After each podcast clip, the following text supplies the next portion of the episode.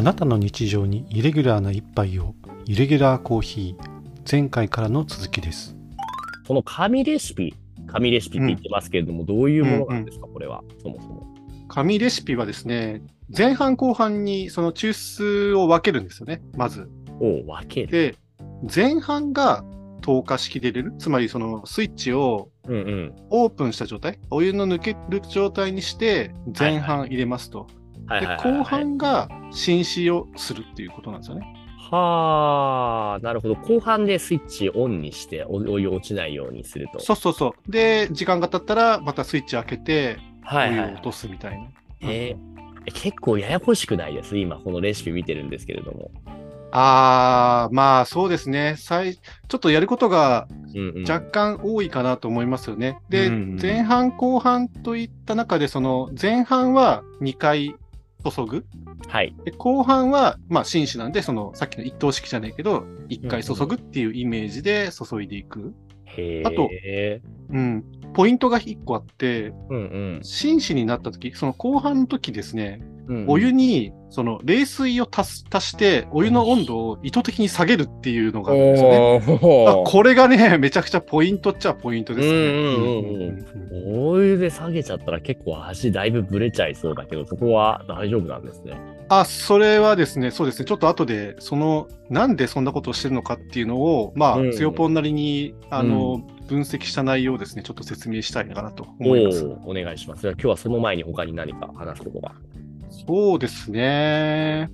まあ、自分がじゃあ実際にそのうん紙レシピ、この動画を見てですね、まあちょっうんと、あ欲しくなって買っちゃったね っていう感じだったんですけれども、え。うんうんそれを実際に試したものですね。うんうん。まずそれをちょっと紹介していきましょうか。ただ、はい。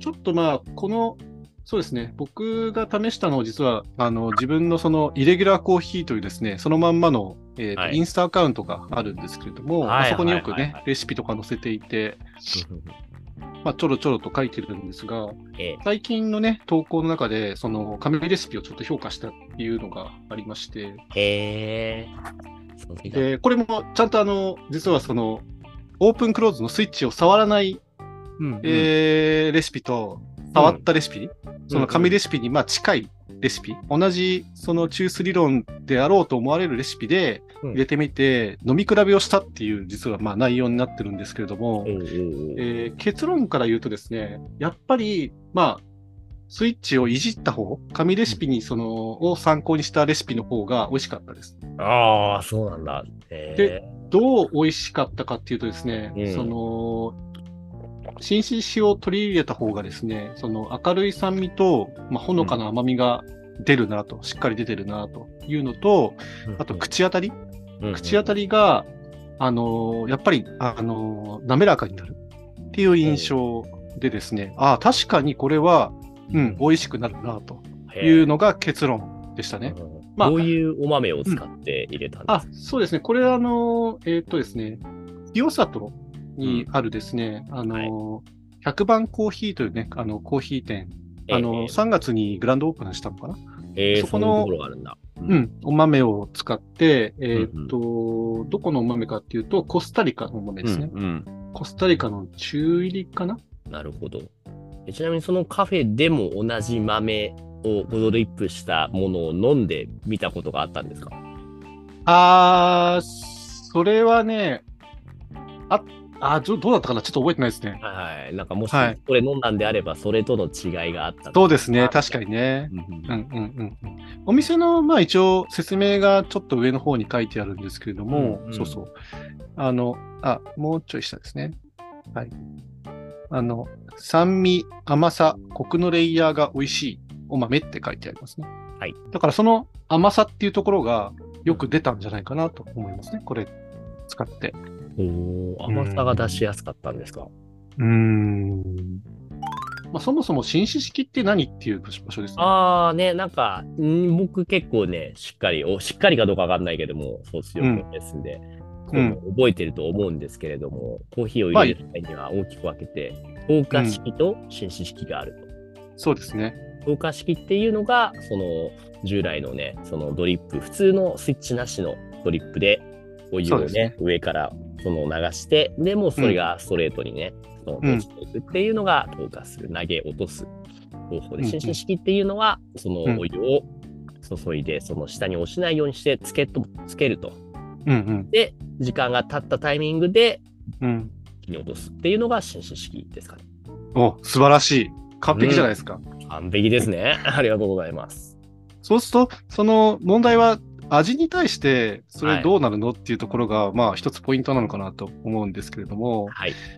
えー透過式の方はですね、あのーどっちかっていうと、そのうん、新式に対してですね、ええ。味の表現力が高いと言われてまして、あのーやっぱね、パラメーターが結構多いかなって思いますね。その注ぎ方というか、その、何回に分けて注ぐのかとか、うんうんうんうん。お湯の温度をどうするのかとか、まあ、はい。いろいろパラメーターがあるんですけれども、まあ、それをちょっと調整することで、その味の変化を出しやすいっていうことがありますね。で、ちなみになんですけど、あの、先ほどその、粕谷哲さんはい。が、あの、商標登録までしている、その入れ方のレシピというのがあって、ええそれがなんか、え46メソッドっていうのがあるんですえよね。ええええそれはその、えまあ、4対6の、えー比率を守って入れることで、うんうんうん確か酸味をコントロールするメソッドだと記憶してますね。えへえ。なるほど。それはハンドドリップ時のメそのメソッドですっけ？そうそうそうそう、そうです、そうです。ハンドドリップの時に、お湯の注ぐ量を4対6に注ぐっていう、まあ、工程があって、それをすることで酸味をしっかりコントロールできますよっていうこと。なるほど。ですよね。まあ、つまり、何が言いたいかっていうと、その、注ぎ方によって、その酸味を強く出したり、弱めたりすることもできるし、うんうんコーヒーを濃くしたり、薄くしたりすることもできるっていうことなんですよはいはいはいね。だからそこだけ聞くととてもいいことずくめな感じに聞こえますが、デメリットはあるんですかね？あ、そう、デメリットはやっぱりその、注ぎ方によって味が変化しやすいので、ええ。あの、入れる人によってですね、やっぱりちょっと味が変わってしまう。それってまあ、まあこれはだからその、個人で楽しんでる分には、その変化も楽しいのかなって思うんですけれども、うんうん。お店とかですね、そういうところはやっぱりそのお店の味が一定で出ないっていうところがあるので、多分そこは各店舗さん悩んでいろいろね、試行錯誤する場所なんじゃないかなと思うんですよね。もう徹底的にうんその入れ方を叩き込んで全く同じするっていうお店もあれば、もうちょっとその手を加えて、うんできるだけその同じ味が出るようにっていうところもあると思うんですよね。はい。アルバイトとかの子とかがね、たくさん働いてるようなお店でみんなにハンドドリップさせたりしたら結構ムラが出ちゃいそうですよね。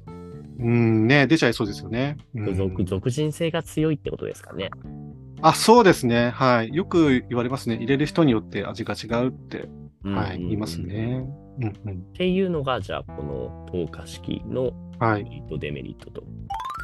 逆に、新紳士式。うんは、さっきはな、あれ話しましたっけ？これ。新式のメリット、デメリットっていうのは。ああ、話してないと思います。えーっと、そもそもじゃあ、紳士式って何かっていうと、まあ、先ほどゆきさんがおっしゃったようにですね、あの、うんうん。まあ、コーヒーの粉粉を一定時間漬け込んどいて、最ええ。後、まあ、お湯と粉を分離する方式なんですけれども、はい。まあ、これのメリットの一つがですね、再現性が高いというところがありますよね。やっぱりその、一定時間お湯に漬けるだけじゃないですか。うんうんうん。その時間さえ守れば、まあ、あとお湯の温度もあると思うんですけども、大体同じ味わいになるんですよね。ねまさにそういう僕が言ったように、一等式なんか特にそうですよね。そうそうそうそう、そういうことですね。ううんん。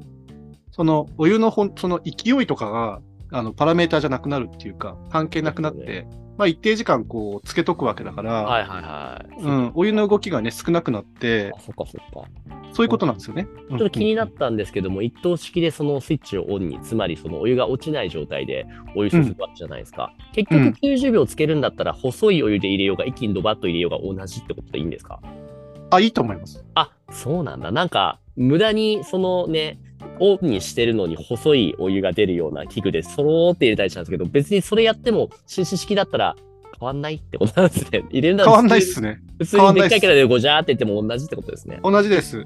はい。えーあ、よかった。じゃあ、これでまた楽ができますね。あ、そうですよね。そこ気使わなくてよくなるので、そういった意味でも、うんまあ確かに楽ですよね。うんうん余計なこと考えなくていいみたいな。のの字に入れるとかしなくていいですもんね。しなくていいっす。Java でも大丈夫ですよ。うんうんうんうん。うんうんうんそれでもね、再現性が高いっていうのは確かに素晴らしい。初心者向けな気がしますね。なんか器具だけ聞くと、ややこしそうって、ねなんかちょっと中級者、上級者向けなのかなと思うけど、むしろ逆なのかなっていう印象が。そうですね。あの、よく多分、皆さんのご家庭にある、そのうんコーヒー器具として、フレンチプレスっていうものがあるんですけれども、はい。うんこれも実は紳士式のコーヒー器具になるんですけど、あれも結局、その、フレンチプレスのその容器の中に粉入れて、お湯ダバッと入れて、で、そのプランジャーっていう、まあ、うんその押せる、こう、押していくやつを蓋して4分待って、4分経ったら、ビューって分、その、そのプランジャーをビューって押して、粉とお湯を分離して、あとはその上に、その出てきたお湯をカップに注げば終わりっていうことで。まあ、めちゃくちゃ簡単ですよね。フレンチプレスもなんかすごい僕の印象ではすごいプ,、うんねペプロというか上級者が使ってるアイテム聞こえるけどむしろ初級者のためのアイテムみたいな感じなんあ、ですね。そうだと思いますよ。ううんうんうんんただ、そうですね、新式で言うと、そのフレンチプレスより、えーこのスイッチの方が、ええあの、紙のフィルターをね、使いやすいっていう意味では、はい。あの、つもっとよりなんか簡単な、簡単というかですね、いいんじゃないかなと思うのがあって、それって、次週へ続きます。ご清聴ありがとうございました。